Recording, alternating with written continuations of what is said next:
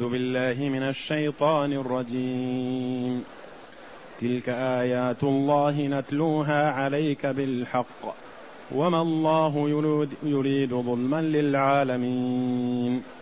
ولله ما في السماوات وما في الأرض وإلى الله ترجع الأمور. هاتان الآيتان الكريمتان من سورة آل عمران. جاءتا بعد قوله جل وعلا يوم تبيض وجوه وتسود وجوه فأما الذين اسودت وجوههم أكفرتم بعد إيمانكم وذوقوا العذاب بما كنتم تكفرون. وأما الذين ابيضت وجوههم ففي رحمة الله هم فيها خالدون. تلك آيات الله نتلوها عليك بالحق. الآيتين. تلك حرف إشارة إشارة إلى هذه الآيات. وما المراد بها؟ هل المراد بها الآيات؟ القرآن يصح. تلك آيات الله القرآن المنزل عليك. جاءك به جبريل من عند الله تبارك وتعالى. ويصح أن يكون المراد تلك الآيات الحجج والبراهين الواضحة البينة والمعجزات التي أجراها الله جل وعلا على يديك. وكلها آيات تدل على وحدانية الله جل وعلا وعلى صدق رسوله صلى الله عليه وسلم. تلك آيات الله نتلوها عليك بالحق. نتلوها فالله جل وعلا تكلم بها. وسمعه جبريل عليه السلام وبلغها لمحمد صلى الله عليه وسلم. وحفظها الله جل وعلا من الزيادة والنقصان والتغيير والتبديل. انا نحن نزلنا الذكر وأنا له لحافظون فهو بحمد الله بايدينا الان كما نزل على محمد صلى الله عليه وسلم الله جل وعلا تكفل بحفظه ولم يكل حفظه إلى ملك مقرب ولا إلى نبي مرسل بخلاف الكتب السابقة فالله جل وعلا وكل حفظها إلى أهليها. كما في قوله تعالى بما استحفظوا من كتاب الله. تلك آيات الله نتلوها عليك بالحق بلا زيادة ولا نقص ولا شك ولا ريب. بل هي ثابتة وهي أتتك من الله جل وعلا. وما الله يريد ظلما للعالمين. وما الله يريد ظلما للعالمين. فهو جل وعلا منزه عن الظلم. وحرم الظلم على نفسه وحرمه على عباده جل وعلا. وذلك أن الله جل وعلا منزه عن جميع النقائص والعيوب. والظلم ما يصدر إلا من ناقص. لولا شعوره بنقص ما من أي جهة ما ظلم. الظلم يصدر من المرء إذا أراد أن يكمل ما يشعر به من النقص. يظلم العباد بأموالهم يريد أن يزيد في امواله يظلم العباد في معاملته لهم ليزيد من قوته وجاهه. والظلم ما يصدر إلا من قاصر بأي نوع من أنواع القصور. الظالم للعباد من متسلط عليهم يشعر بنقص ليكمل رياسته ويكمل غطرسته ويكمل كبرياءه. يشعر بنقص. لولا وجود هذا النقص ما ظلم. والله جل وعلا كامل في أسمائه وصفاته وأفعاله وأقواله وتصرفاته سبحانه وتعالى. وحرم الظلم على نفسه كما وحرمه على العباد. فمن ظلم فقد انتهك محرما والظلم أنواع ودرجات. ظلم دون ظلم وظلم فوق ظلم. يقول الله جل وعلا عن لقمان الحكيم عليه السلام أنه قال لابنه يا بني لا تشرك بالله إن الشرك لظلم عظيم. أظلم الظلم هو الشرك بالله. ثم يأتي ما بعده من أنواع الظلم. وقد يكون ظلم المرء لنفسه. ما يظلم الناس وإنما يظلم نفسه. كما لقن النبي صلى الله عليه وسلم أبا بكر الصديق رضي الله عنه الذي هو أفضل هذه الأمة بعد نبيها قال يا رسول الله علمني دعاء أدعو به وفي رواية في صلاتي. قال قل اللهم إني ظلمت نفسي ظلما كثيرا. ولا يغفر الذنوب إلا أنت. فاغفر لي مغفرة من عندك وارحمني إنك أنت الغفور الرحيم. اللهم إني ظلمت نفسي ظلما كثيرا.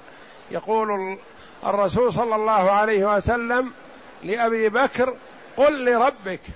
اللهم إني ظلمت نفسي ظلما كثيرا.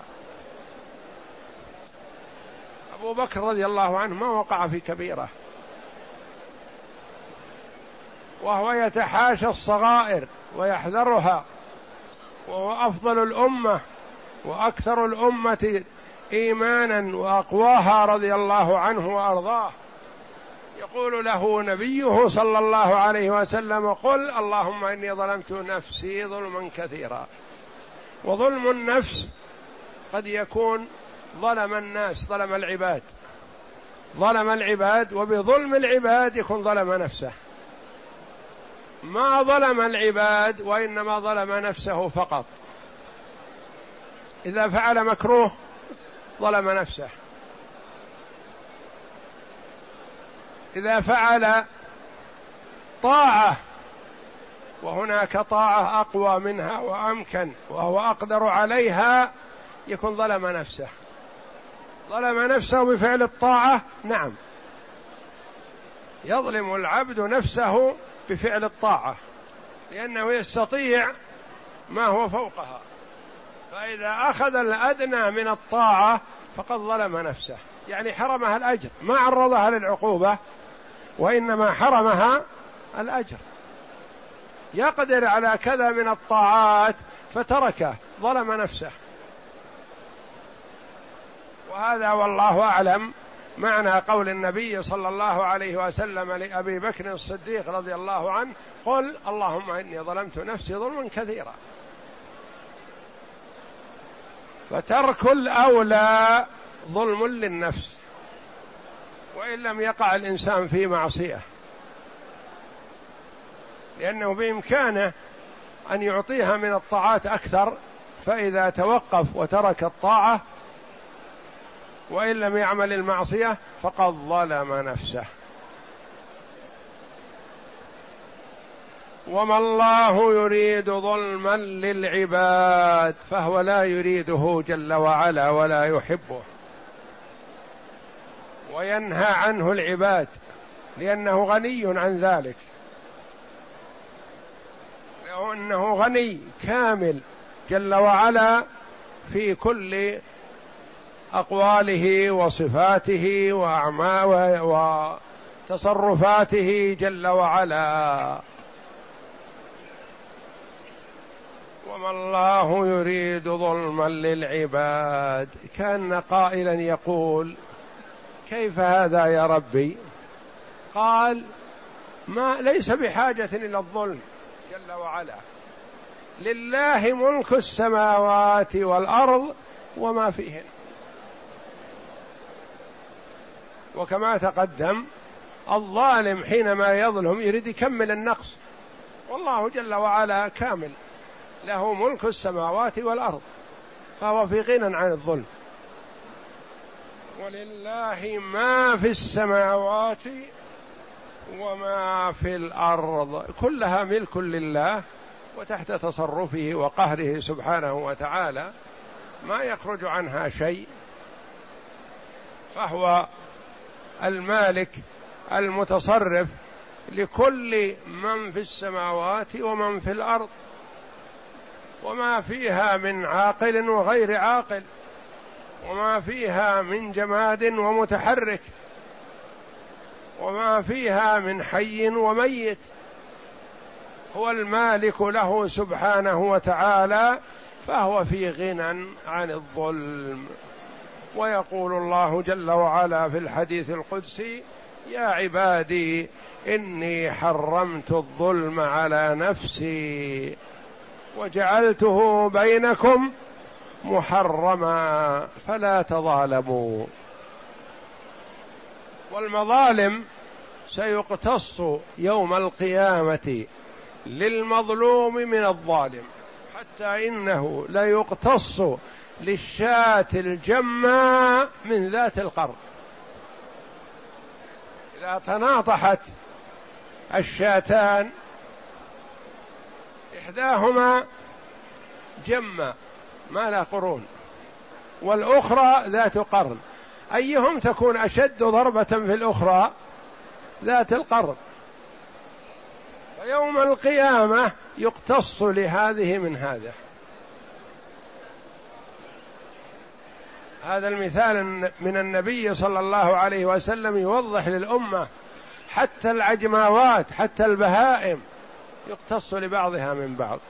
ثم عند ذلك يقول الله جل وعلا لها كوني ترابا. وإلا البعث يبعث الله جل وعلا كل ذات روح. الحيوانات والحشرات والطيور وسائر المخلوقات. ذوات الأرواح تبعث. ويقتص لبعضها من بعض ثم يقول الله جل وعلا لمن عدا الجن والإنس والملائكة من الحيوانات الأخرى كوني ترابا. فعند ذلك كما قال الله جل وعلا يقول الكافر يا ليتني كنت ترابا. يتمنى أن يكون ترابا مثل هذه الحيوانات لأنه سيعذب.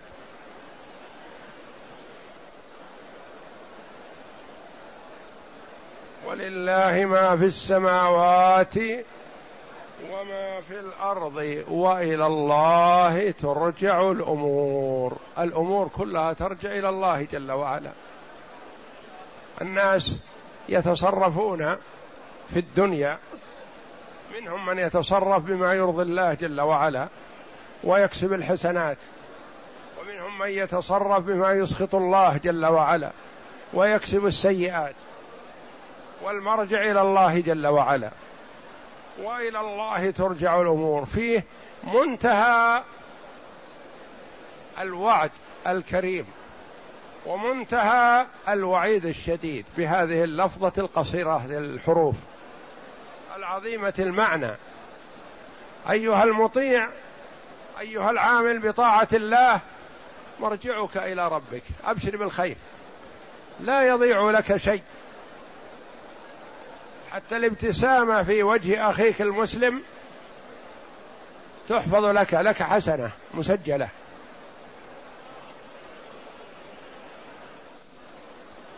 أيها الظالم والمعتدي والفاسق والفاجر رجوعك إلى الله. هذا الوعيد.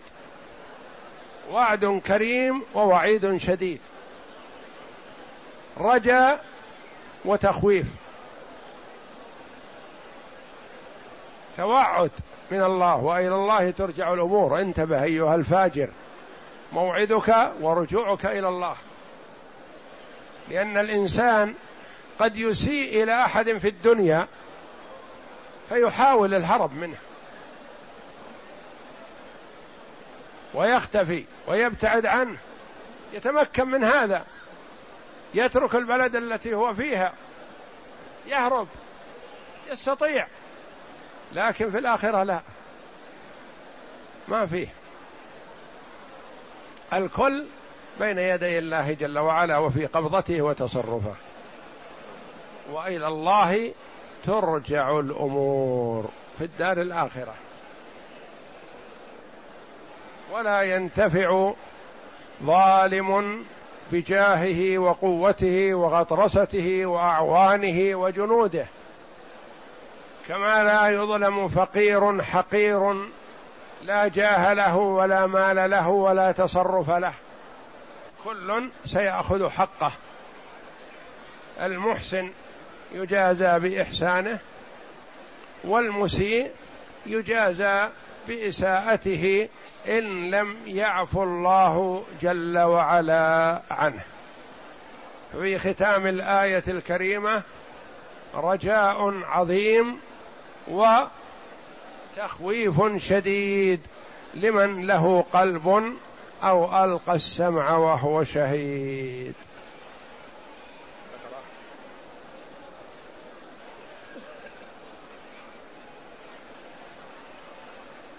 قال رحمه الله. ثم قال تعالى تلك آيات الله نتلوها عليك. أي هذه آيات الله وحججه. وبيناته نتلوها عليك يا محمد. نتلوها عليك يا محمد بالحق. أي نكشف ما الأمر عليه في الدنيا والآخرة. وما الله يريد ظلما للعالمين. أي ليس بظالم لهم بل هو الحكم العدل الذي لا يجور لأنه القادر على كل شيء العالم بكل شيء فلا يحتاج مع ذلك إلى أن يظلم والمراد. بالعالمين كل ما سوى الله جل وعلا. من الملائكة والإنس والجن والحيوانات والطيور والشجر والحجر والأراضي والبحار كلها تسمى عالم وكل ما سوى الله عالم فهو رب العالمين جل وعلا نعم. لأنه القادر على كل شيء العالم بكل شيء فلا يحتاج مع ذلك إلى أن يظلم أحدا من خلقه. العالم بكل شيء جل وعلا لأن بعض العباد قد يظلم وهو ما قصد ما قصد الظلم. ولكن لخفاء العلم عليه كما قال عليه الصلاة والسلام إنكم تختصمون إلي ولعل بعضكم يكون ألحن بحجتي من بعض فأحسب أنه صادق. فمن قضيت له بحق اخيه فلا يأخذه فإنما هي قطعة من نار فليأخذها وليدعها. قد يظلم بعض العباد بعضا من غير قصد وما نوى الظلم وما قصده لكن لخفاء العلم عليه. والله جل وعلا العالم بكل شيء فهو لا يظلم العباد لا لنقص فيه جل وعلا ولا لخفاء العلم عليه سبحانه وتعالى. فهو مطلع ويجازي كلا بما يستحقه. نعم. ولهذا قال تعالى ولله ما في السماوات وما في الأرض أي الجميع ملك له وعبيد له وإلى الله ترجع الأمور. أي هو الحاكم المتصرف في الدنيا والآخرة. والله أعلم. وصلى الله وسلم وبارك على عبد ورسول نبينا محمد وعلى آله وصحبه أجمعين.